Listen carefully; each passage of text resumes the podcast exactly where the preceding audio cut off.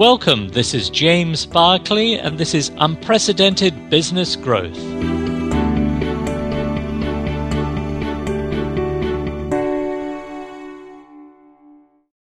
Welcome to the fourth in the series, Growth Markets Uncovered, the keys to rational separation and divorce in local partnerships. You're going to hear a few techniques to navigate the process of extricating a business, your own, but hopefully not too soon, from an unhappy relationship that has run its course while minimizing the turmoil and disruption. Every local partnership, in most cases, will have a duration upon which the partnership and the interests of the partners become divergent to the point at which separation and divorce becomes a reality. And here I would urge you to think about the following steps when extracting yourself from a relationship, but doing so expeditiously and professionally. Number one, communication is critical.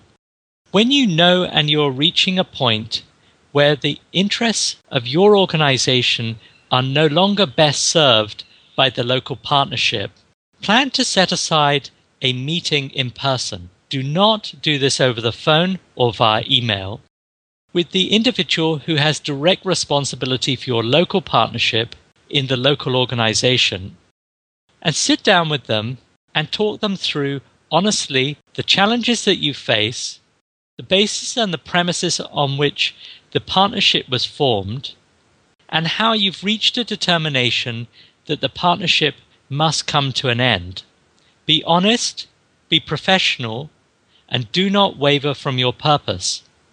The second key element of separation is that when you're drafting the terms on which the separation must happen, you need to be careful to provide both parties with the opportunity to depart the partnership. Number two, resilience is vital in this process.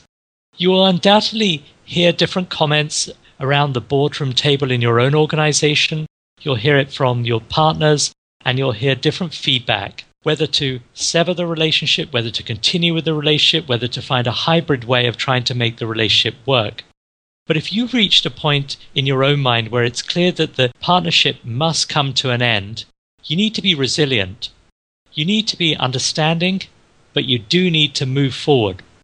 The third key element is that you need to balance logic and emotion. People think with logic, but they act on emotion. In any separation, in any situation, you know that you're going to be faced with emotional issues that might diverge you from the logical path of bringing something to a conclusion. So my advice to you is this: to prepare in advance, create preventative measures for the likely responses which might cause you to divert from the norm in terms of the path between where you're at today and where you wish to get to in terminating the relationship. And also prepare contingent responses for comments and feedback, et cetera, from yourself, from your customers, from your local partner, in the event that you're trying to bring a relationship to a close, but you're unclear about the obstacles which have arisen since you first set upon the decision to terminate the relationship. It's critical to understand those emotional issues as equally as important as the logical issues of terminating a relationship. We've talked about resolving a relationship and the importance of it. I think it's important to understand that terminating a local partnership is in your people's and your organization's best interests, and to be ready to communicate that assertively to your colleagues. Often I observe that the sunk cost mentality, that is the cost that's been invested into the relationship, the time, the energy, the resource, et cetera, is an overriding reason why a partnership can't come to end or why we must find another course of action, when all the logic in the world tells you this partnership must end. It's important to set aside those biases, and you'll see different types of biases at play, and to move quickly, swiftly, and to bring the partnership to an end.